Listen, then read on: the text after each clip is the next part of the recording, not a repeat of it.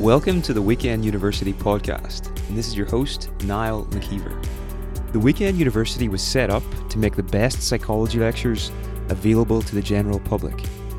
To do this, we organise lecture days once per month, where attendees get a full day of talks from the UK's leading psychologists, authors, and university professors. Our podcast features in depth interviews with our speakers so you can learn more about their work. To keep updated on upcoming events and new lectures, you can sign up for the mailing list at theweekenduniversity.com. This episode features a lecture from our very first Weekend University event, which took place in December 2017. The talk is on psychedelics, mental health, and mystical experiences, and it's from Dr. David Luke. Dr. Luke is a senior lecturer in psychology at the University of Greenwich, where he teaches an undergraduate course on the psychology of exceptional human experience. His research focuses on transpersonal experiences, anomalous phenomena, and altered states of consciousness, especially via psychedelics. David has published more than 100 academic papers in this area and five books. Enjoy the show. So, I'm David Luke, I'm a psychologist. I wasn't always a psychologist. Um, screwed up teenager, like every other psychologist, and wanted to know why, so I went away and studied psychology, and of course, here I am, many, many years later, and I'm still screwed up, but at least I know why, so that's quite useful. Um, comes in handy, something. Uh, so that's what I'm going to be talking to you about today. Uh, I'm based at the University of Greenwich, not far from here, just over the water. It's actually one of our rivals, Birkbeck, but you know, that's okay. Um, and uh, based in the psychology department, I do a lot of research on psychedelics. I sometimes do research when I'm not on psychedelics as well, but that isn't anywhere near as much fun. Um, and I do a lot of research on what I call exceptional human experience. So all the kind of the weird end of the spectrum of uh, psychology. I teach on a mainstream psychology course what we call abnormal psychology, which is a, a, an awful phrase actually, but that's what you get on an average psychology degree. You get you know the stuff, the, the normal so-called normal psychology, you know the stuff in the middle like social psychology, individual differences, personality, and all of that, neuroscience, and then you get abnormal psychology, so-called, all the all the stuff that happens when things go wrong. Um, but what I teach is, is the other end of the spectrum, and those unusual experiences which are not necessarily pathological which I call exceptional psychology. Uh, you don't get a lot of that on, a, on your average psychology degree. It's all about the normal stuff or what happens when it goes wrong. I'm talking about the, the really interesting, kind of weird end of the spectrum. Uh, so one of the things we do at Greenwich is uh, we organise a conference there. Some of you may have heard of it called Breaking Convention. Have you heard of it? There's one of our directors down there. Oh, she's doing. What are you doing here? Um, and we started out actually at the University of Canterbury in Kent in 2011, and we thought, you know, we hadn't had a psycho- uh, psychedelic conference in the UK, we put one on, and we were enormously surprised. There was about 500 people turned up, and it was a great success. And they weren't all hippies either, which was another surprise. Um, mostly academics, mostly hippie academics actually. There you go. And so we thought we'd do that again. Uh, a couple of years later, we did at the University of Greenwich this time, in 2013, it had something like 700 people come. Um, we were kind of enormously uh, rewarded by that experience. So we kept doing it every two years at Greenwich, 2015. We had something like 800 people come. There's Amy at the front, look. You, look, you can see one of them just down there. That's you, isn't it? Sorry, Amy. Um, and you know, the whole conference itself, just coming, was kind of quite a transformative experience. We had over 150 speakers, workshops. We weren't giving out any psychedelics, I hasten to add and kind of music and art and after parties and just being there, people felt refreshed and changed. Um, and so we thought we'd put it on again uh, this year, and uh, we thought it might look something like that. Uh, and it wasn't far off actually. I almost got the photo this time, but um, there was about a thousand people coming. And just telling you all that, not just to plug our brilliant convention, but also to say that this is a really expanding field of interest within the academy. It's kind of literally a mushrooming field of research, and scholars from every department come to our conference, and they're growing year on year. Uh, it's a hot button topic, you might say, uh, if you're prone to saying things like that. Now, the thing about psychedelics is not only are they becoming more prevalent in their research within the academy, the number of psychedelics we know about has been steadily increasing. Um, in fact, not just steadily increasing, but exponentially increasing. So, being a good scientist, I tried to plot a graph on this, and it was said, you know, in 1900 we knew of about two psychedelic substances at that time. And uh, Alexander Shulgin, the godfather of MDMA, said that, you know, the number of psychedelics is, that we know about has increased by a factor of 10 every 50 years. So sure enough, by 1950, there was something like 20 psychedelics. By the year 2000, there were 200 different psychedelic substances that we knew of. Uh, so sure enough, just one of my test subjects. Already. Yeah, yeah. what they put in your coffee. Um, and so I wanted to check this. So in 2012, I did a kind of quick survey. We reckon there's about 350 different psychedelic substances we know of which means that we're on course for this exponential increase. By 2050, there'll be 2,000. By 2100, there'll be 20,000 different psychedelic substances, all of which put you in kind of somewhat of a slightly different altered state of consciousness. So there's a lot to, to discover and explore what it can tell us about neuroscience, about human psychology, and you know the weird ways in which you can experience reality, whatever that is. So for those of you who don't know and are able to blot out the weird noise coming out, out of the wall behind me, I give you a really chewy definition of what psychedelics are, and that is they are substances which, without causing physical addiction, Actually, some of them do cause physical addiction, but we won't talk about those. Uh, craving, major physiological disturbances, delirium. Actually, some of them are called deliriants, so we'll ignore those as well. Disorientation or amnesia, and yes, some of them do cause amnesia. Um, they more or less reliably produce thought, mood, and perceptual changes, otherwise rarely experienced except in dreams, contemplative and religious exaltation, which we'll be looking at it in more detail, and flashes of vivid involuntary memory and acute psychosis. So that's a kind of somewhat useful definition, uh, but we'll move on from that. Essentially, psychedelics make uh, changes, qualitative changes to your state of consciousness. Most other psychoactive drugs will just, you know, stimulate you or kind of reduce your levels of stimulation. They'll relax you, you know, like uh, stimulants, for instance, or you know, benzodiazepines. But psychedelics change everything about your experience of consciousness, from your sense of self, uh, your sense of time, uh, your kind of moods, your perceptions of the outside world. Everything can change in a psychedelic experience. So I'm going to give you a little bit of the science behind that. It's going to be very small. Here's a chemistry lesson. Um, there you go. That's the chemistry lesson over. No, I'll, I'll unpack that a little bit for you.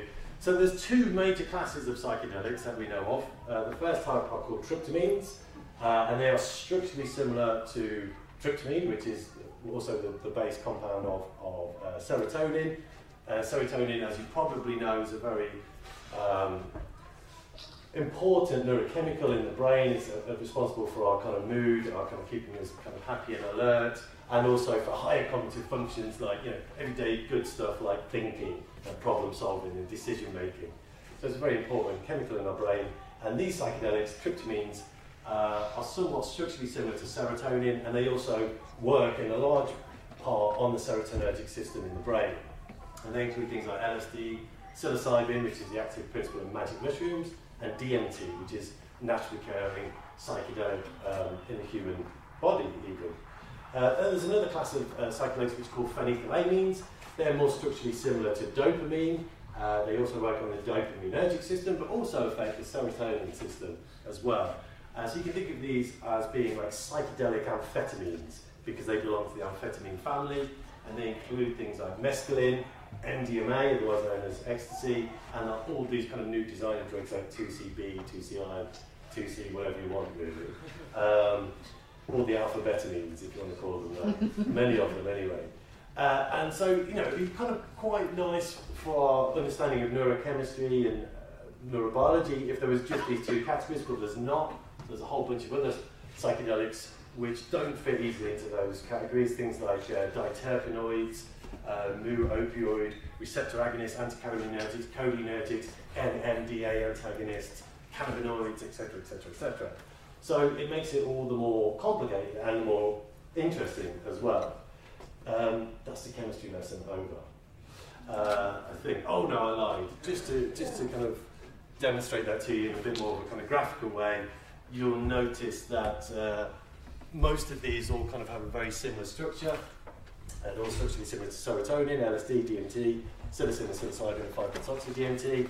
They all have this basic tryptamine structure, and then the one, the odd one now on the right at the bottom there is mescaline, which has this kind of more dopamine-like structure. There you go. That's tryptamine, and there's dopamine. There you go. That's the chemistry lesson, definitely over with. Um, moving on to the neuroscience.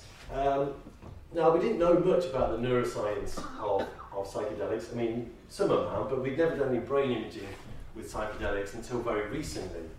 Uh, and that would seem quite strange because, you know, high-tech brain imaging has been around for, for quite a while. Uh, but there's one kind of small component to doing research, and that is, you know, availability and, and legality and all those kind of things. And something happened in the 1960s called prohibition, which made uh, psychedelics illegal. Um, now, that was aimed supposedly to stop people taking them recreationally. It didn't do that because the number of people taking all recreational drugs, so called, has steadily increased year on year since the late 1960s when prohibition came in, uh, including psychedelics.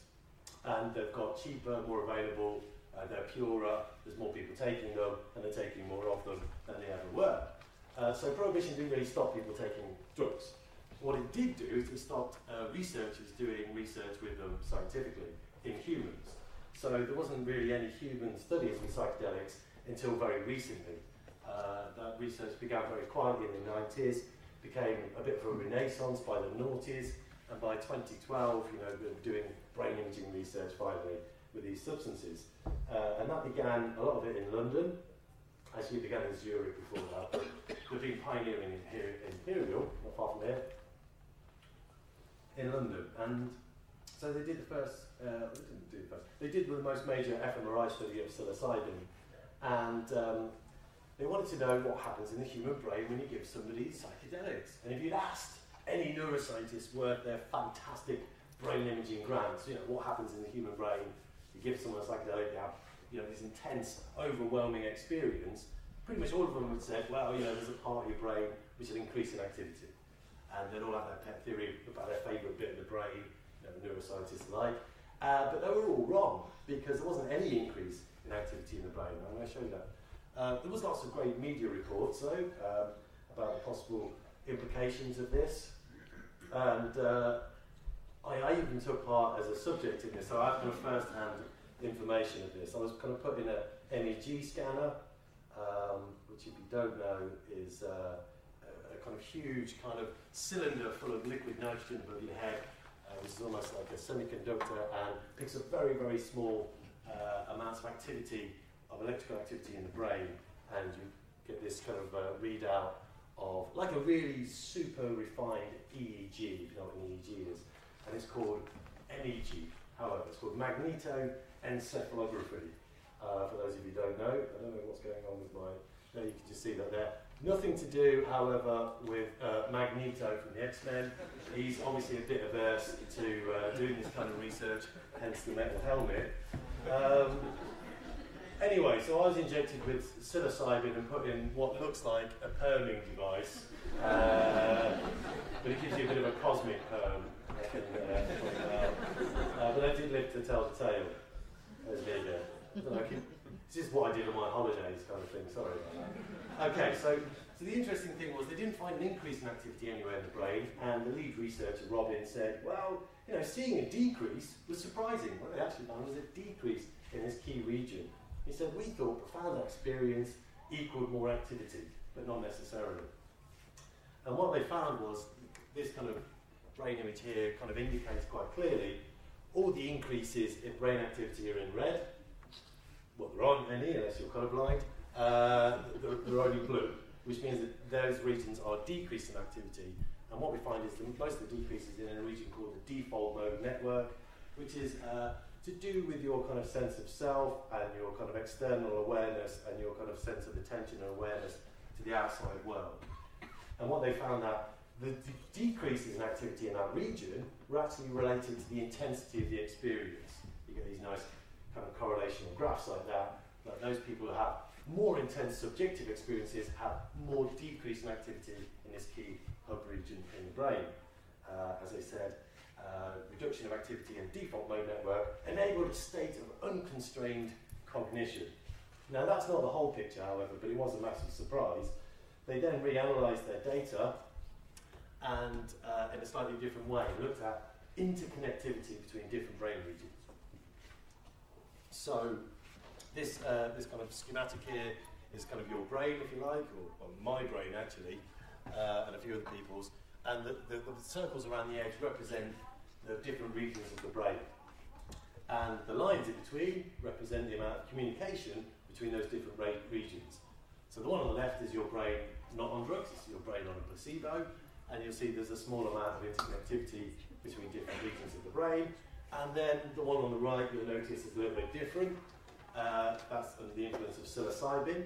And the first thing you notice is it doesn't look like a scrambled egg, which was a massive surprise as well, because that's what we were told to believe for many years. You know, this is your brain on drugs, cracking egg into a frying pan. Um, what actually happens is there's a, a, lot more interconnectivity between different regions of the brain. It's So hyperconnectivity. So you know, suddenly your occipital lobe strikes up a conversation with your temporal lobe. Oh hi, we haven't chatted in a while. We were strangers, but now we're good friends suddenly as interesting things occur.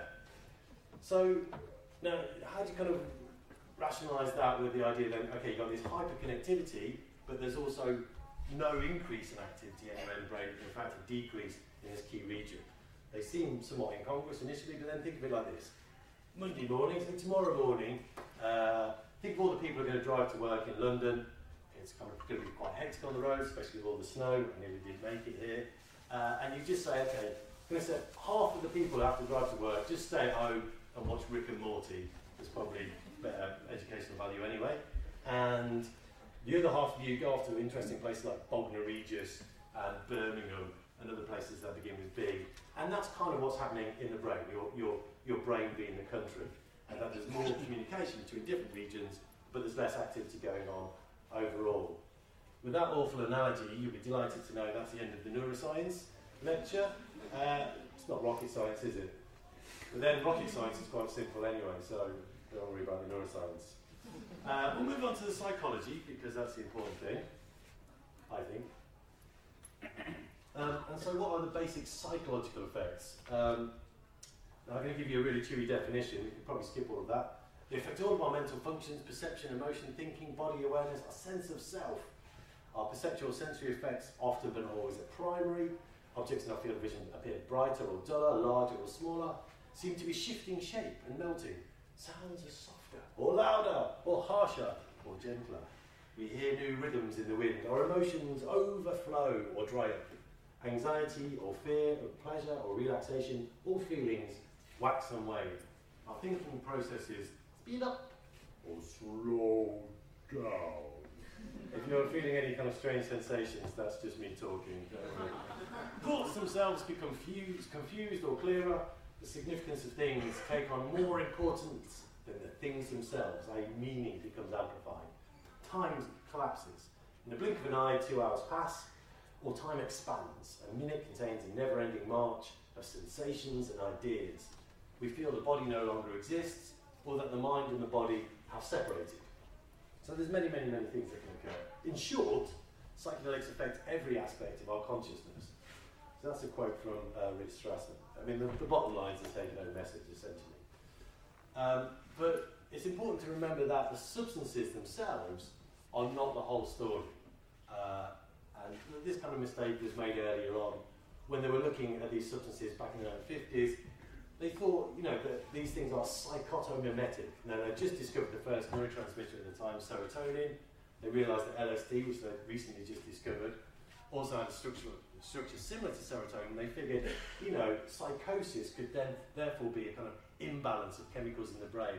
And things like LSD could mimic psychosis. And so these things were researched for their properties as psychotomimetics, things that mimic psychosis. And they did things like put people in a room, handcuff them to a bed, and lock the door on their first ever acid trip without any preparation. And guess what? You know, people had bad experiences. See? It's a psychotomimetic. They had a psychotic reaction. There you go. Proves our theory. Um, what they then shortly after discovered was if you put somebody in a, in a room with nice lighting and you don't handcuff them and you know you play nice music and you have a nice therapist there to help them through the experience, they tend to have nice experiences. Go figure. So uh, the, the context in which people take these substances are extremely important. And so it's not just the substance, it, i.e. the dosage and what the, what the drug is, uh, set, i.e. your psychological framework, and the setting where you take the drug are as equally important. So those three things together, substance, set, and setting, are what the, the factors that predict the kind of experience you'll have. Um, and that was one of the kind of most important things that Timothy Leary did before he left Harvard and became the high priest of psychedelia under a bit of a kind of media storm. Because um, he came up with the phrase. There he is. There he is as high priest of psychedelia shortly after leaving Harvard. Um, he wasn't always blue. Uh, so well, what next? Okay, so how do we uh, ameliorate then the, the, the, possibility for psychological, difficult psychological experiences, i.e., bad trips? I mean, we don't no longer call them bad trips, we call them difficult psychological experiences. The set and setting are quite important. But you're all asking, well, you know, how often do these bad experiences occur? And we can't say with any certainty. There's a little bit of data now coming through, uh, mostly based on survey reports. Um, in a clinical context, uh, for instance, at Johns Hopkins University, uh, it's a leading medical university in the States. They've been giving people psilocybin for experiments. And they said out of several hundred participants they've had first, so far they've given them psilocybin in a, in a well prepared and contained context. Only one person has had a, a lasting negative experience. So, in, in, the right set and setting, you can reduce the prevalence of, of difficult or bad trips quite significantly. If you look at recreational users, there are some online surveys being conducted, couple of thousand uh, respondents. Um, those in the blue, you can't read the key probably, so I can make up anything. But um, I'm going to tell you with honesty that the people in the blue region, over 50% of those who never had a bad experience on psychedelics. These are recreational users. Uh, those in the green are those people who had a bad experience, uh, maybe one, about 10% of the time. Uh, those, the little sliver of red, are those people who always had bad experiences. Uh, those ones who probably shouldn't be taking psychedelics. Uh, so the prevalence of, of, difficult psychological experiences is, you know, relatively positive, um, but you know they do happen, of course.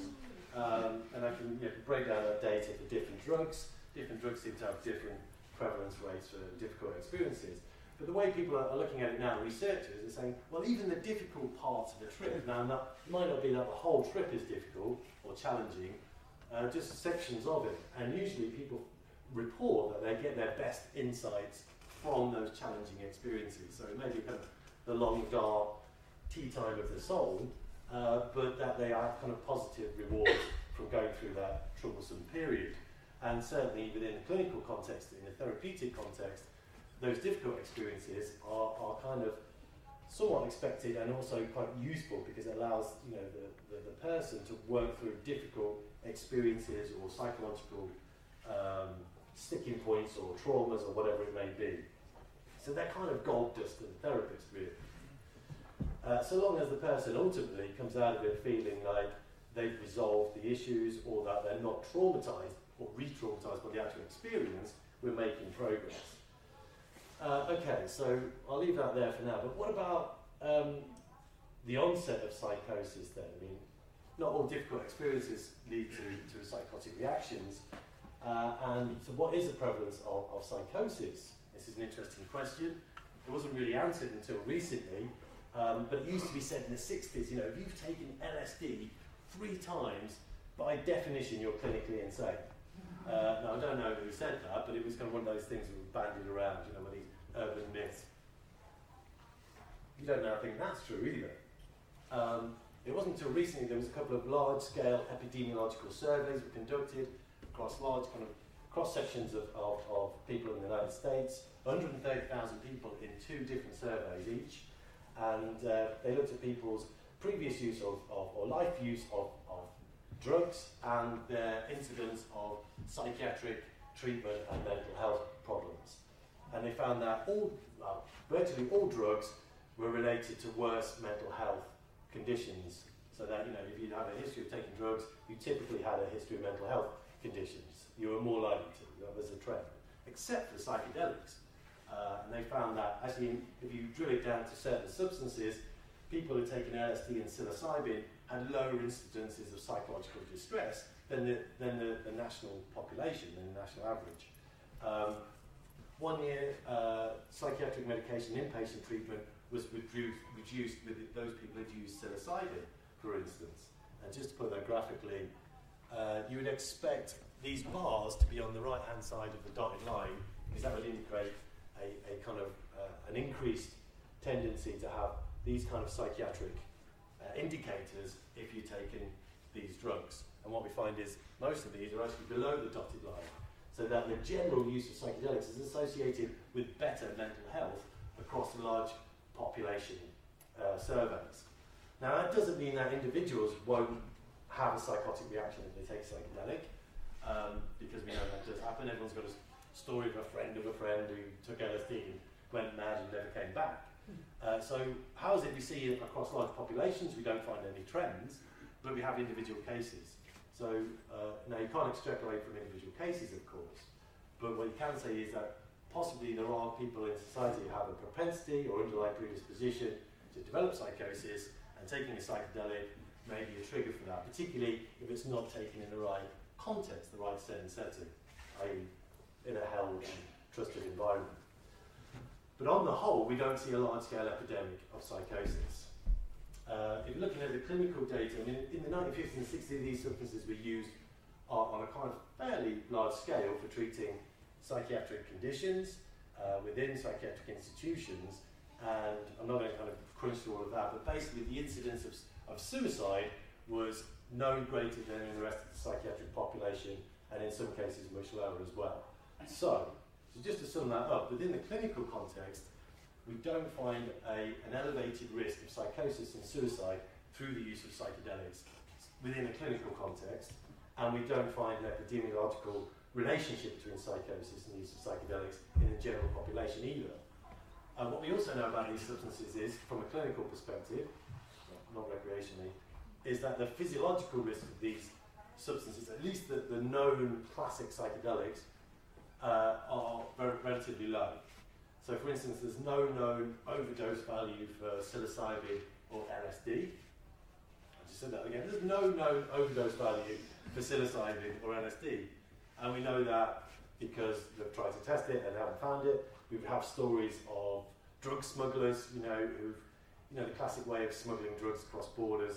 If you've got relatively small quantities, you can wrap it up in something and swallow it. Uh, the thing is with LSD, pure LSD, uh, a gram of pure LSD is 10,000 doses. So if you wrap up a few grams of LSD and swallow it, and then it happens to open up inside you on the plane, uh, I mean, that's a very, very serious trip. In England, you're still flying. Uh, that has happened, and the person involved lived to tell the tale. So people have, have been known to accidentally ingest tens of thousands of doses and survive. Uh, psilocybin also has no known overdose values. Now, that's a curious statement, really, because psilocybin kills approximately zero people every year from overdose, uh, so it's very physiologically safe. But however, it's a Class A drug. Okay, you can get a maximum of seven years in prison for possession, and up to a lifetime in prison for supply. Um, now, what they found in recent clinical drug trials is well, a, a preliminary uh, research, I'd say, it's not a full drug, drug trial, that psilocybin should be useful in treating uh, addictions, in this case, tobacco addiction. And they found that one year later, after the person taking one high dose of psilocybin with psychotherapy, that half of their sample had, had managed to abstain from smoking for a year. For a year later, this is one of the most successful nicotine treatment programs ever. Um, Tobacco, on the other hand, kills hundreds of thousands of people every year, is legally available if you're over 16, and doesn't help you get off your other addictions. Now, is there something wrong about Peter? I can't quite get my head around the, the, the, the anomaly there, but there's something strange with that situation. Now, the other thing about the psychedelics is they have low dependency risks as well. That means they're not addictive. Uh, I'll put in a caveat, some of them are. Uh, things like ketamine, you call that psychedelic, can be addictive. Um, a colleague of mine was giving a lecture to a psychology audience on uh, about ayahuasca. Has anyone here heard of ayahuasca? Yeah. oh, I thought you might have done. And um, he's been researching it for years, an anthropologist, and he was giving this lecture and he said, and somebody put their hand up and said, but aren't these substances addictive? And he said, oh no, I would know, I've taken it thousands of times. and he's quite right, it's not addictive. You just keep taking it, it's great. Uh, but they're, they're, not technically thought to be addictive. In fact, they can be used to treat other addictions uh, with, with great success, as we'll come to. Now, this is quite curious. Um, because one of the reasons these drugs are illegal in the first place, under the classification, is that they have a no no medical value, which they do, obviously in treating addictions and other psychogenic disorders, and B, that they're addictive, uh, and they're not addictive. So, you know, they shouldn't ever really be classified under those conditions anyway. Now, one of the, the, the genuine potential side effects or pitfalls of psychedelic substances are what's called hallucinogen persisting perceptual disorder. You say that fast and not tripping. Uh, uh, so that is a condition whereby you know the drugs should wear off, uh, but you're still having perceptual distortions, um, and that could be anything from you know seeing groovy colours to having full-blown synesthesia. Does anyone know what synesthesia is? It's a, uh, an ordinary condition in some people where you, by, you have a blending of your senses. So you may taste shapes or see sounds. Uh, so I'm very interested in synesthesia. I've been studying it experimentally with psychedelics. And I've got three case studies currently of people who took massive recreational doses, accidentally overdosed, and uh, are still tripping effectively. Uh, seven years later or more, they still have experiences, so they still have synesthesia on an everyday permanent basis. Now, all of them found that quite tricky the first couple of years, now to go and hide for about two years before they could deal with the outside world again. But now they quite like it. Uh, so it's been kind of very useful, some of them, in making music and art, as you can probably imagine. But that is a genuine risk. We, we find it's very rare in clinical uses where we're giving out a known dosage, but occasionally people take very large recreational doses and they may not stop tripping effectively. Um, there's some survey data which we don't know how sound it is, but it would suggest it's, it's much less than 1% of the population, about 0.1% of recreational users, at least those responding to this survey, reported having uh, persistent experiences or flashbacks, uh, but very few of them sought medical help. Okay, looking at the medical uses then, so what are the potential uses of, of, of psychedelics? And, and they were primarily used, as we said in the 50s, initially as mimics of psychosis, but then they began developed as treatments in their own right. Uh, and you know, the Sandoz laboratories who was making LSD in Switzerland would, would give out free samples of LSD to psychiatrists and psychologists to work with them and they started using them in therapy. And two modes of therapy started up in that time.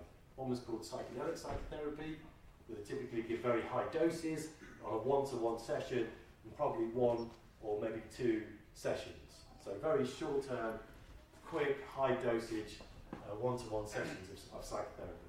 The other type that emerged in, in mostly in Europe was called psycholytic psychotherapy, and they would tend to give much lower doses uh, over long periods of time, like you know repeated uh, psychotherapy and often in groups as well.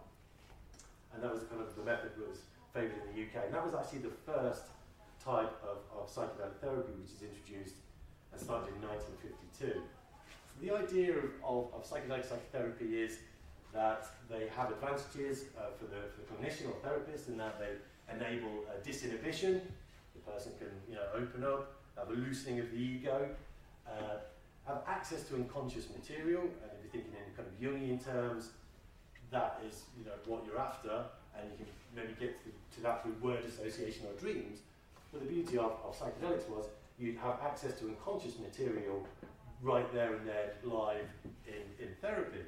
Uh, it could also give access to repressed memories, and the therapist could work through with them in real time. So the therapy itself is typically non-directive, the therapist would be there more as a sitter, they'll allow the person to have the experience and just guide them through it. Um, So alternating between their inner focus and talking to the therapist, uh, and they were allowed to just express whatever came up.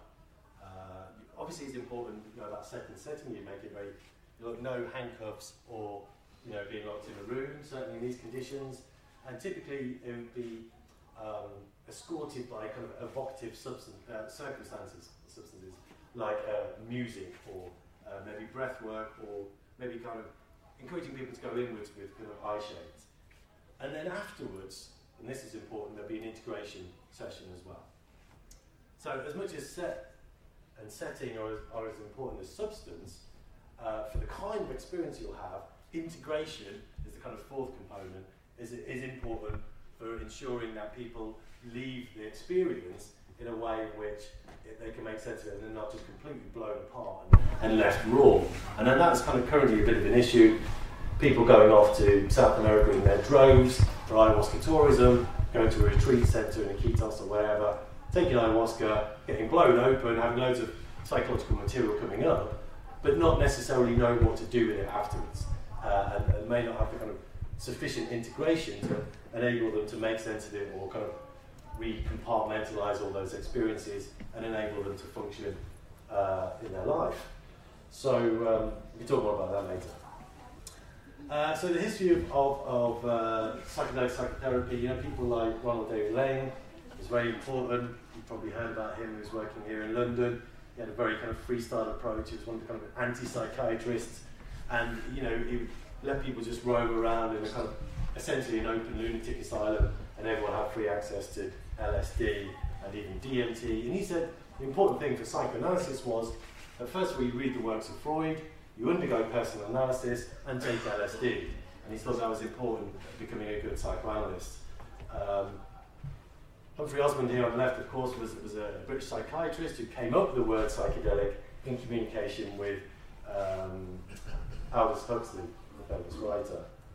Um, so 1952, psychedelic psychotherapy started in, in the UK actually by a guy called Ronald Sandison, a psychiatrist, and he set up a unit at Worcestershire Hospital doing psycholytic psychotherapy, group psychotherapy, and he was doing that for many years.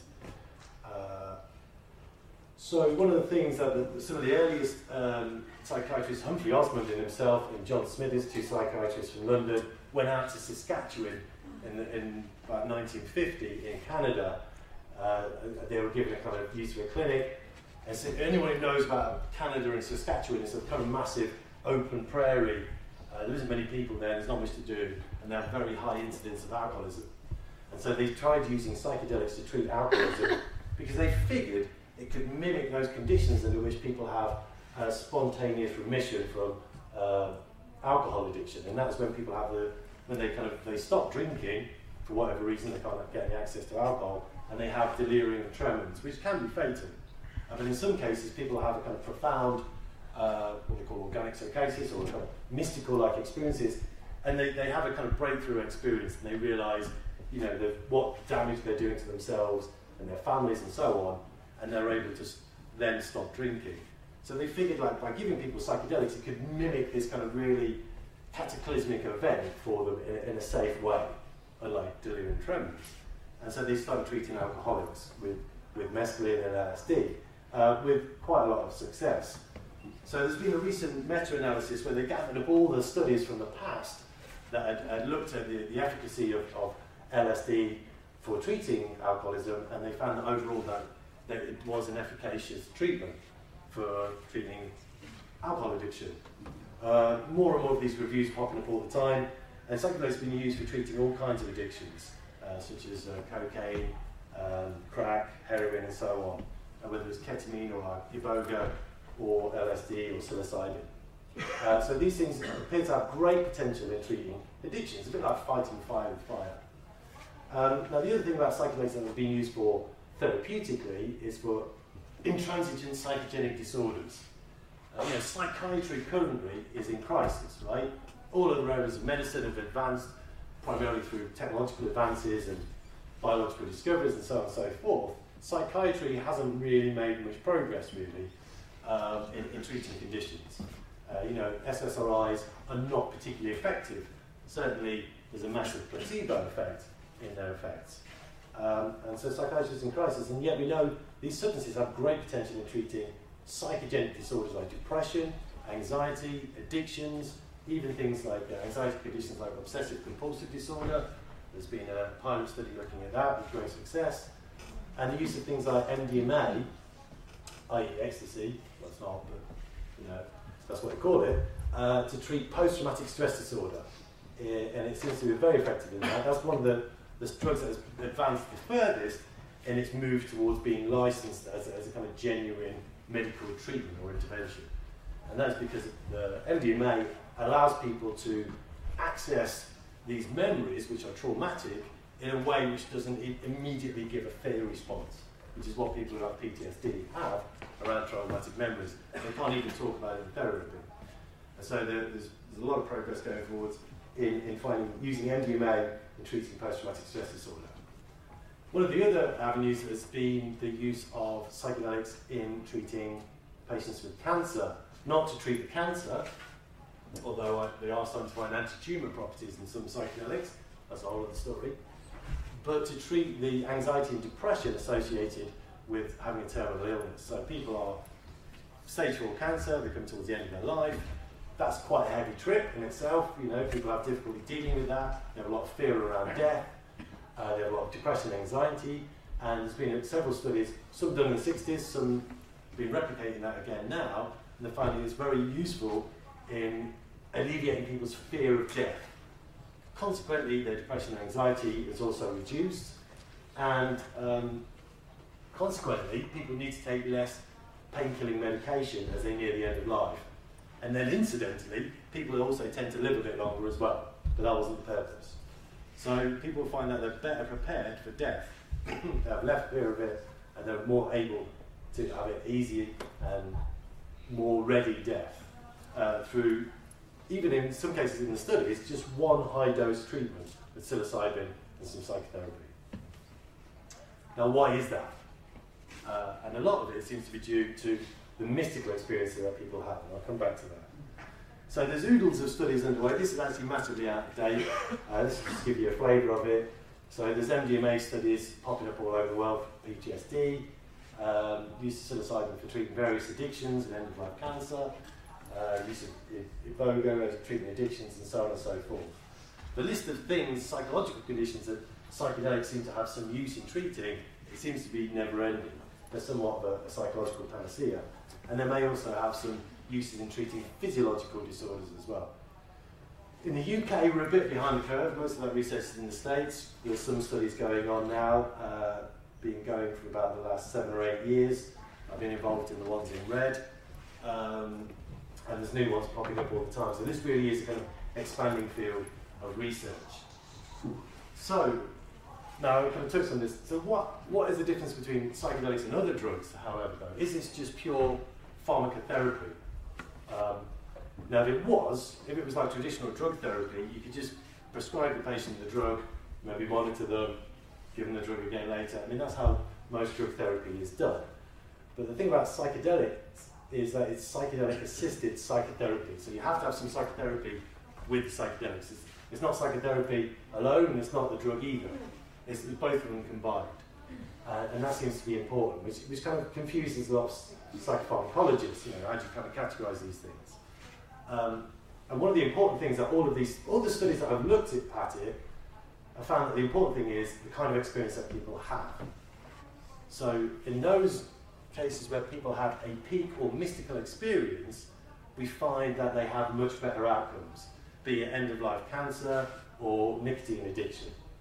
So if you categorize, if you look at those people who have a certain cut-off point for having a full mystical experience, those that have a full mystical experience will have significantly better prognosis and outcomes than those people who don't have a mystical experience. So the actual experience that people are having themselves is hugely important. So it's not just pure pharmacological intervention, and hence the need for psychotherapy as well. So think of it like this, you know, a standard kind of psychedelic experience you kind of it kicks in, you have a it, it, peaks and then it kind of reduces. You have an afterglow, and then there are residual effects. In some cases, a year or two years later, maybe even 25 years later in one study. Um, however, those people have the peak experience, so-called the mystical experience, and those have the best outcomes. What do we mean by peak or mystical experience? this is a tricky bit. Um, I mean, one of the definitions of a mystical experience is it's ineffable, right? That means you can't put it into words. So I'm going to use a little graph. Maybe a bit like that, without the beard. Um, so, what do we know about mystical experiences? I mean, this was a kind of uh, an issue of, of, of, great debate in the 1960s. And, you know, all these people started taking psychedelics and they're saying they're having spiritual and religious experiences, and various theologians saying, oh no, that's total rubbish.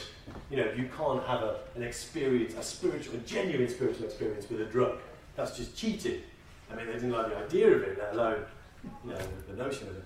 So um, there's a famous experiment do, done at Harvard by a contemporary of Timothy Leary, a guy called Walter Pahnke.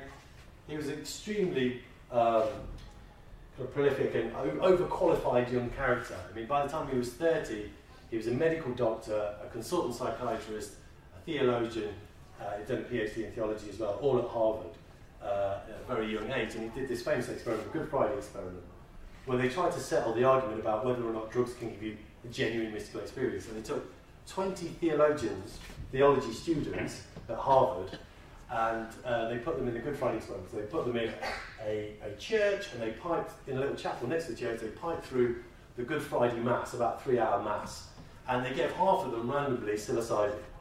And then they gave them all this questionnaire about whether or not they'd had mystical experience afterwards under kind of like conditions. And guess what? You know, they all, define it first all. Pretty much all of them had a mystical experience. And they defined that by uh, various measures which looked at the sense of unity, the transcendence of time and space, a deeply felt positive mood, a sense of sacredness, uh, objectivity and reality, that the experience felt more real than real, that had inherent paradoxicality, it didn't make sense, but it made sense, uh, an alleged ineffability, you couldn't actually describe it, but it was transient as well. And also that it had positive changes in attitude and behaviour, i.e. long-term changes. And of course, by their measures, they found pretty much all of those indices were, were significant in those people who had the psilocybin and put in the church mass on Good Friday. So that seemed to settle the argument. There was even a, a long-term follow-up study 25 years later by Rick Doblin, who set up uh, MAPS. Has anyone heard of MAPS? It's an institute in the States called Multidisciplinary Association for Psychedelic Studies, which has been kind of uh, funding psychedelic research for the last 30 years or so.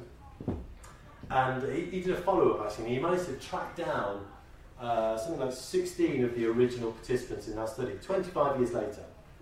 Uh, and of uh, nine controls and seven ex experimental conditions, nine out of 10 of those who'd been in experimental condition were still active in the ministry compared to only half of those in the control condition if that says anything. Uh, but what they also said was that all of them felt, 25 years later, that it was still one of the most profound spiritual experiences of their life. And these are people who are working in the ministry. They didn't, they hadn't kind of gone around, oh no, I was just high as a kite. It was like, no, this was a really profound and genuine mystical spiritual experience. Now the argument kind of hung there for a while until John Hopkins University very recently got interested in this and decided they were going to replicate it. So this was a kind of very run-of-the-mill kind of uh, department of psychopharmacology that were doing standard approved studies on drug addiction, things like caffeine, and, and they, they just, a professor before he retired decided he was going to replicate the Good Friday experiment, which he did with kind of bells on basically. Uh, I won't go into all the details, but he basically found the same thing. Um, Something like two thirds of his sample reported a complete mystical experience after one psilocybin session. And uh, two thirds of them said it was the single most, or in the top five, most meaningful experiences of their lives, compared to only 8% of people in control condition. It's interesting that anybody in a control condition said this was the most important, meaningful experience of their life. I mean, they were just getting high on the music and the eye shades, which shows the power of placebo. But you know, by far and away, two thirds of the people in, in the experimental condition said it was the most meaningful experience of their life, or the top five. To put that into context, they were comparing that to the birth of their first child, or a death of, uh, of a parent. Okay, that's how meaningful it was. Um, and they also did a follow-up study, and they found that people's uh, something like 14 months later, and they found that the people's uh, measures on the mysticism scale hadn't changed. It was still the same. 14 months later, they still felt it was this kind of really profound experience. Um, they also looked at long-term positive changes in, in mood and affect, and they found that they were still elevated 14 months later. Not only by self-report, they asked their family and their friends and their colleagues, is this person much nicer and happier than they were before? And they all agreed. So even by uh, peer report, these people had profound positive changes over a year later. Um, so yeah, as Pahnke said himself, you know, the, the, the, substances are necessary but not sufficient um, for a mystical experience.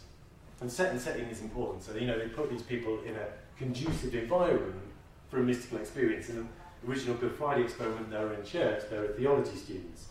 In the, in the replication study at Johns Hopkins University, they were all spiritual practitioners, but they weren't in the church, they were in a kind of nice, cosy room. Nevertheless, they had a high incidence rate of mystical experiences. A survey by a guy called Wolf reckons that about 25% of casual users will have a mystical experience on their first trip. So you get a sense of the power of set and setting. Nevertheless, a large proportion of people are still having profound mystical experiences regardless of the set and setting. Okay, so then we move on to a bit uh, more of the kind of what do we mean by mystical experience? Um, uh, this guy here, Stan Grof, was kind of quite important in this whole story as well. He's a, he was a Czech psychiatrist, and uh, he moved to the States. He started doing psychedelic psychotherapy. He wrote a great book called LSD Psychotherapy, um, what it says in the packet. And that was based on his observations of over 20 years of doing this therapy, uh, in which he conducted over 4,000 psychedelic assisted therapy sessions. Um, and what he noticed from doing that work was that people would have extraordinary experiences on a daily basis. He reported observing past life recall, out of body experiences, ESP, things like precognition, accurate remote viewing, and space time travel on a daily basis. This is an occupational hazard. All the therapists at the time from the 1960s also reported people having these experiences. Now, it doesn't necessarily mean these experiences are real, but people are having the experiences. Saying that, even Grof himself said in, in, in some of the cases, it was undeniable people were having uh, what looked like telepathy or clairvoyance because they were telling him things about himself that they shouldn't know, for instance. Um, so Grof observed these things kind of quite regularly and he, he decided to catalogue them and classify them. He said there was 45 kind of 45 different types of experience which into three categories in kind of ascending order of mind-blowingness, if you like. And the first type of the experiential extension within space-time and consensus reality. So these are just kind of really far out experiences, but they don't defy anything we know about the laws of science. So, you know, maybe planetary consciousness or embryonal, fetal, and phylogenetic experiences. You know, maybe kind of going, feeling, experiencing what it's like to be every one of your uh, genetic ancestors, maybe going all the way back to primordial ooze. You know, those kind of experiences that you have on the way into work on the bus or whatever, you know, everyday events. So these are kind of obviously extremely mind-blowing experiences, but you know, they could just be very elaborate um, activation of one's own imagination. Uh, so they don't define anything we know about consensus reality. The second type, however, which is where I've done most of my research, and those experiences which at face value look like they do go beyond space-time and consensus reality. So things like uh, telepathic experiences or uh, cosmic consciousness and so on. Third category we don't really see very often at all, so I should probably disregard them, and they are kind of the most far out. And that's what we call transpersonal experiences of a psychoid nature. As you know about Jung earlier, to borrow a term from Jung. And that's where one's uh, experiences of the mind begin to manifest externally, they become externalized. So we include, as Jung did, things like uh, UFO encounters, which Jung thought were kind of psych psychological experiences manifest in one's external world. So Grof did a big job of doing that, and that's where a lot of my research lies. I, I, I, research what I call exceptional human experiences, uh, and so I'm going backwards. Uh, no, not here we go. And so over the last 12 years, I've been publishing papers and doing experiments and collecting data and doing reviews on several areas of, of, of experience with psychedelics. Things like synesthesia, extra-dimensional percepts, out-of-body experiences, near-death experiences, entity encounters, alien abduction, sleep paralysis, interspecies communication, possession, and psi, which is telepathy, precognition, clairvoyance, and psychokinesis. Psychokinesis, if you don't know, is the direct effect of one's mind on matter. So anybody here believes in psychokinesis, raise my arm. Ha! yeah, we almost had a scammers moment there, didn't we? so fortunately for you, I haven't got time to go into all of that, uh, but conveniently, or inconveniently, oh, I put it all together in a book which came out very recently, which you can get hold of, called, uh, what's it called? Oh, Other Worlds, Psychedelics and Exceptional Human Experience. That's 12 years of research jammed into one little juicy book. That's the plug over. Um, no, actually, I might come back to that. No, that's the plug over. Um, so these kind of experiences are kind of grist to the mill. These are kind of the daily fodder of people we might call shamans. A if you don't know, are well, it's, a, it's a kind of it's, a, it's a, a, term that only really applies to people from the Tungus tribe in Siberia. But anthropologists and other people have used this word to apply to people, magico spiritual practitioners who do certain things in a certain way. Uh, and it always involves altered state. So a definition of a shaman might be somebody who goes into altered state of consciousness at will in the name of their community to transcend space and time and bring back useful information. and also do some healing. And we find these people all over the world. So for instance, I've been working with the, the Huichol, they actually call themselves Warabica, we no one can say that. Uh, Indians of, of Mexico make use of peyote cactus. All of these different tribes use these substances to transcend space and time and bring back information. Mazatec uh, Indians also in Mexico, where we get psilocybin mushrooms from, were the first discovered using it in 1953. Or uh, Tungus shamans in Siberia make use of this amanita mushroom, the red and white one, which has got a fashion sense.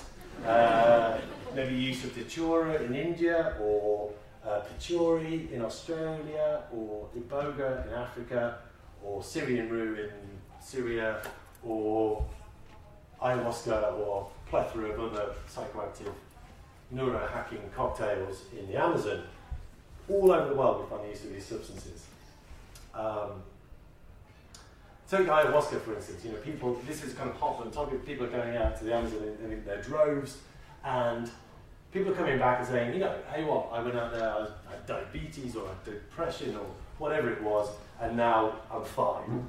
Uh, not everybody, but a lot of people are. Now we don't know if this is spontaneous remission or this is kind of genuinely or some kind of placebo effect because there hasn't been many clinical controlled randomized drug trials of ayahuasca. There has just been the first one done on depression with positive results, so that's paving the way for other studies. But people who, who drink ayahuasca, you talk to ayahuasqueros, people who do this as part of their cultural tradition, you know, they talk about uh, having these kind of intense experiences. People will see very colourful scenes, maybe kind of jaguars are quite prevalent, and it's said, you know, that the, the spirit of the shaman is, is, is seen as a jaguar. Uh, snakes are also very prevalent in ayahuasca experiences, uh, which is thought to represent the spirit of the, of the plant itself. And in my research, something like 70% of people who take ayahuasca, in my surveys, have said they encounter what they experience as the spirit or intelligence of the plant itself. So it's a very common experience. Um, it's not always a serpent though. Uh, however, the serpent has become synonymous with ayahuasca experiences, so much so that people going to South America now, if they don't see snakes, they want their money back. It's true. I've heard people the retreat centre say, yeah, they didn't get the snakes, they want their money back, you know, they feel cheated. Um, you don't always get snakes. Um, so how is it that people come to, to, to, if they are getting better, how is it that this is enacted? It could be spontaneous remission, it could be some kind of uh, hypnotic suggestion or placebo effect. And you know, these are the kind of explanations which are, are, are, are kind of favoured within the kind of current scientific medical establishment. Alternatively, it could be that there's some kind of uh, psychopharmacological action going on there, or pharmacological action going on. Uh, research looking into how you know depression is maybe reduced through reduction of activity in the frontal lobes with psychedelics. Um, things like ayahuasca, uh, the vine is thought to have uh, neurogenetic properties, uh, anti-tumor properties, anti-inflammatory properties, we're now discovering autoimmune modulation properties. So there are some physiological effects which we haven't really yet fully discovered. But if you talk to people, a lot of it is to do with the psychological experience. You know, people will have a, a, an aha or revelatory kind of experience, like William Blake, painting Revelation, whereby they maybe kind of relive some kind of childhood trauma or early, any kind of trauma and, and just have an insight into how their psychological condition is giving rise to a physiological illness. And that in itself, you know, cathartically can be curative.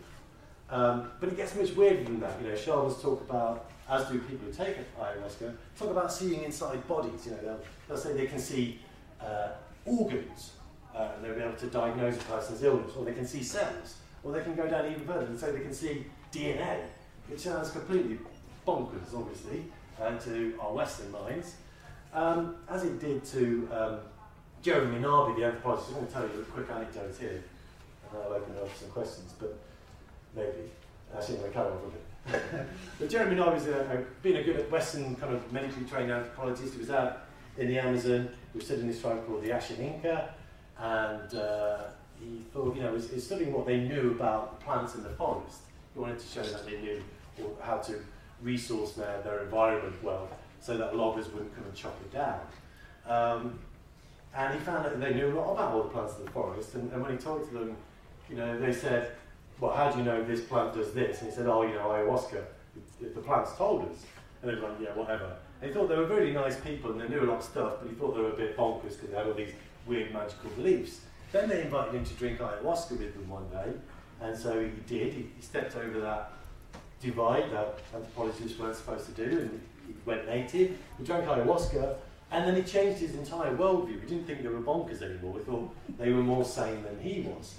Um, and he said that you know, there was this high incidence of people seeing these double helix serpents, so much so that he you know, suggested that were actually seeing DNA. And he wrote this kind of controversial book called The Cosmic Serpent DNA and the Origins of Knowledge. So he put forward this idea that ayahuasca shamans in the Amazon are actually seeing DNA, and that's symbolized as these double helix serpents, which we see in a lot of old folklore and mythology everywhere in the world, in fact. Um, now, sounds like a totally untestable, bonkers idea until you know that this man here on the left, Kary Mullis, uh, is a biochemist receiving his Nobel Prize from the King of Sweden, uh, I think in the 90s, for his discovery of PCR, polymerase chain reaction, which is a very important process in, in our kind of what we understand about genetics these days. It allows you to, to take a single strand of DNA and replicate it, and thereby it gives rise to kind of genome mapping and sequencing and all this kind of stuff. So it was hugely important. He got a Nobel Prize for it, and then afterwards he said, well, basically I've taken loads of LSD. Was able to fly alongside strands of the DNA at the molecular level, see what was going on. True story. Um, obviously he said this after he got his Nobel Prize.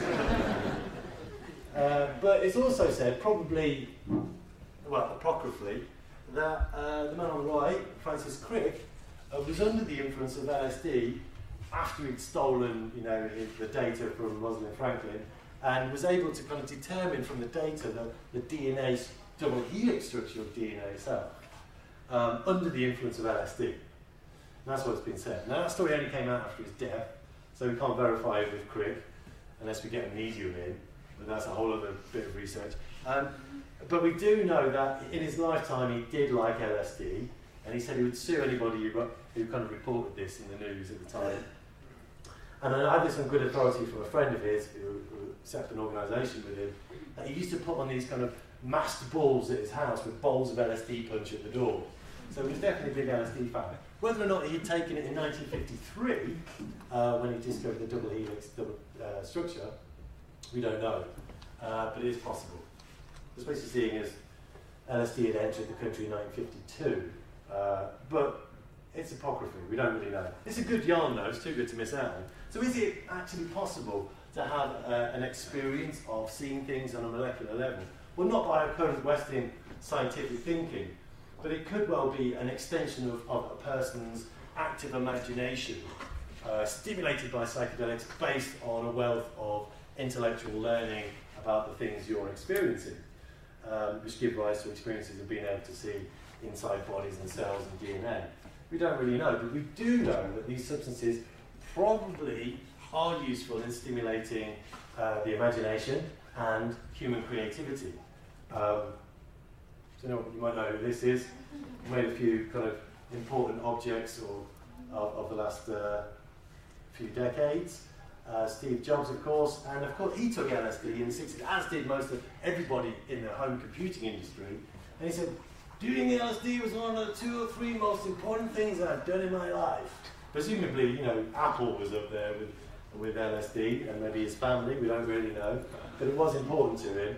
And so he had this kind of uh, double persona, uh, as did, in fact, the whole of the home computing industry in the States. We wouldn't have Macs and Microsoft and all this kind of stuff if it wasn't for psychedelics, probably, or they'd come much later, or they'd look different.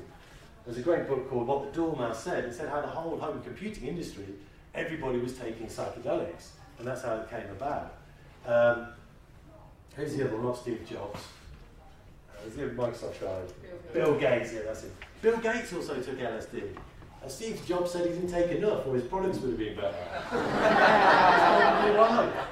Um, but it wasn't just the home computing industry. Uh, there was a whole branch of, of physics called quantum cryptography, which came out of a bunch of out of work physicists who got together and took loads of acid and, and, and worked on theoretical physics because they couldn't get the grants to do kind of lab based physics.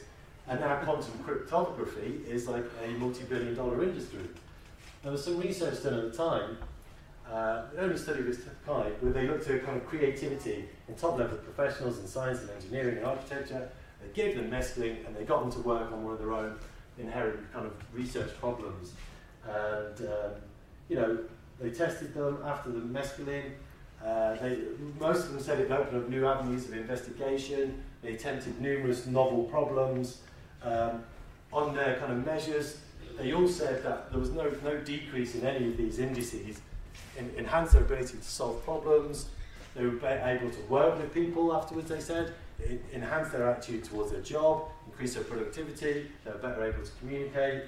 And a number of uh, patents, products, or publications came out of that bit of research from the participants. That was one of their indices of success. So things like a mathematical theorem from NOR gate circuits, a conceptual model of a proton, a linear electron accelerating beam steering device. We've all got one of those, haven't we? I don't know what that is. And so on and so forth. So there was a number of novel items which came out of that research, um, which you may not be aware of. I was actually involved in a study where we replicated this study uh, with LSD, uh, with top level scientists in the last couple of years. We haven't published the results yet, so I can't tell you what happened. But we took kind of top level scientists uh, Oxford, Cambridge PhDs in physics and maths, people from CERN and NASA, and we gave them LSD for the first time so they could work on their research problems. And you know, all of them at least expressed some kind of positive outcome in terms of having some fresh ideas or outcomes. And there was at least one patent has so far come out of that, but I can't tell you what it is. I'm just going to show you the picture. You can work it out for yourself. If I tell you, I'll have to kill you. Um, point of this being that creativity uh, can be stimulated through, or creative problem solving seems to be kind of stimulated through the use of psychedelics. And it's what we call divergent thinking, particularly. Is that the kind of people have fresh associations of ideas, probably something to do with the underlying neurochemistry in that different regions of the brain are communicating with each other, on ordinary talking to each other, and so you have to have ability to kind of think about things in novel ways. That's called divergent thinking. Conversely, though, we see a reduction in what's called convergent thinking, which is the ability to have normal, logical, linear thinking and, you know, operate heavy machinery and get on the bus and that kind of stuff, which doesn't get enhanced by the use of psychedelics. In fact, most of our scientists couldn't operate their own laptops when they tried, um, but they did have lots of great ideas. The point about that in terms of mental health is I think you can look at creativity as a kind of polar opposite of mental health problems uh, you know, I think creative, if you are creative and being creative, A, it's an indices of, of mental health, and it's also probably somewhat of an antidote to it as well. Uh, I'll let you discuss that. I haven't got any hard evidence. It's just a kind of intuition. What we also found is that related to creativity, they found that long-term changes in personality through the use of psychedelics. Uh, well, certainly in one study, the use of psilocybin, they found that one high dose of psilocybin induced enduring changes in personality in the domain of openness. It's called so like we psychologists we kind of we kind of uh, create these kind of artificial constructs about your personality and give them names. And one of the main domains is called openness to experience. It's thought to be a very positive personality dimension. It's related to creativity, your tendency to engage in novel activities, you know, absorb culture, make stuff, do art, and all the rest of it. They found that this was the only personality variable that changed after one high dose of psilocybin. Even long term, over a year later, they found increases in the domain of personality in those people who had a mystical experience. Now, those people who didn't have a kind of what they defined as a mystical experience didn't have significant increases in, in openness to experience. Uh, and you, so you can see how this is related both to mental health and to creativity. Um, but you can also see how the psychological experience, and not just the biological effect, is key. Those people who have mystical experiences, as with people in nicotine treatment studies, as with people in end of life cancer studies, those who have mystical experience have the best outcomes. Uh, there's a few other things I should say, that, and I looked, I touched on this already. There are some possible physiological dimensions to psychedelics which are only now being explored, which we really didn't know about in the 60s. Most of the research um, we're doing now is just repeating what we did in the 60s with better science, finding that they're useful in treating psychogenic disorders like addictions, depression, anxiety, and so on. But we're also finding physiological effects. So there are immune system modulators, some of them have anti-tumor properties, um, some of them have high anti-inflammatory indexes. So things like anxiety and depression, neurodegenerative diseases are now thought to be linked to inflammation, and psychedelics seem to be able to reduce inflammation. So we've got a physiological mechanism there potentially as well, but also in production of new brain cells. So up until a few years ago, neurogenesis wasn't thought to occur, i.e. that you generate new brain cells in adulthood. We now know that you do, parts of the brain, and it's linked to things like BDNF, an enzyme, brain-derived neurotrophic factor, which is elevated through psychedelics, such as iboga, psilocybin, ketamine, and cannabis. And also a recent study with harmaline, which is ayahuasca, from ayahuasca, they actually found in vitro uh, increases in neurogenesis, just looking at individual cells. So that has obviously implications for neurodegenerative diseases, and also possibly for psychological conditions like depression. It allows people to rewire their mental circuitry, develop new kind of memory traces, etc., etc., positive ones.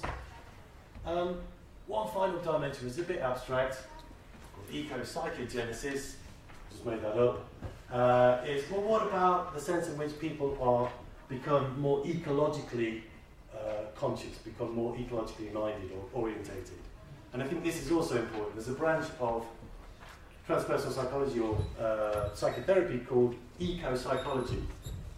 And the main purpose of eco-psychology is nature as therapy. Right? Nature itself can help us heal and get well. And that illness is essentially about our alienation from nature. A lot of psychological, psychiatric conditions are at least massively influenced by urbanization. Schizophrenia, psychosis, depression are much higher in urban, in urban environments. We passed the tipping point a couple of years ago where there's more people on the planet living in urban environments than living in rural environments. You have megacities with over 30 million inhabitants. Depression in London is running at about 30% of the workforce. Okay? These are urban diseases, and it's about alienation from nature. Now, the interesting thing is, well, what role does psychedelics play in that? So I did a survey of psychedelic users, and I asked them, so how have your psychedelic experiences changed how much you interact with nature? Um, a very tiny percent said they interact less with nature, having taken psychedelics. The vast majority, about two thirds, said they interact much more with nature, having had psychedelic experiences. So you can get people outside digging holes, playing with worms, climbing trees, swimming in rivers, whatever. That's useful. How about their uh, connection and concern. We found that 100% of people who taken psychedelics had an increased connection to nature. So they felt more connected to nature. 100% of people who taken psychedelics said they felt more connected from their experiences. And from an ecological perspective, not a psychological perspective, two thirds of them had an increased concern for nature as well. Um, I also tried to identify, like top of the pops, what's the most kind of ecologically conscious psychedelic substance someone could take, and it turned out it was psilocybin mushrooms. About half of the people taking them had said their concern connection had increased. Uh, ketamine was way down at the bottom. It actually had the opposite effect, just so in case you know. And also looked at the knock-on effect for, for our ecology and our, our ecological interaction. Um, you know, there is an adage that to heal ourselves, we need to heal nature? And that's the kind of one of the root underlying premises of eco-psychology as well. We're living in an ecological disaster, in case you haven't noticed. We're in the biggest wave of mass extinction in 40 million years, and by some estimates, will have killed off all the other species in less than 100 years. So it's quite important that we actually have an environment to live in. Um, and that can be beneficial for one's own mental health as well. So how did those uh, changes in attitude transpose into changes in behaviour? We found that two-thirds of people were more aware of ecological issues. More than half of our sample changed their diet, which is going to have health benefits as well. So they became vegetarian, vegan, raw, whatever. Um, more than half of them increased gardening. Can you imagine that? Extraordinary. Psychedelics make you, turns you into a gardener. Headline, flash. Um, but also that people joined organisations, they donated money, they adopted animals. Perhaps the most important one was that 16% of people in my survey changed their career having had psychedelic experiences to one that was more ecologically orientated. To give you two examples, two of my people, two of the people in the sample quit what they were doing and took up PhDs in botany. Uh, yeah, having had psychedelic experiences. So the potential uses for these things from a psychological perspective are ever growing. Uh, like kind of flowering plants in your mind. That was a really kind of naff poetic end. I was trying to find some way of ending it, but let's leave it there. Thank you very much. I'll have some questions.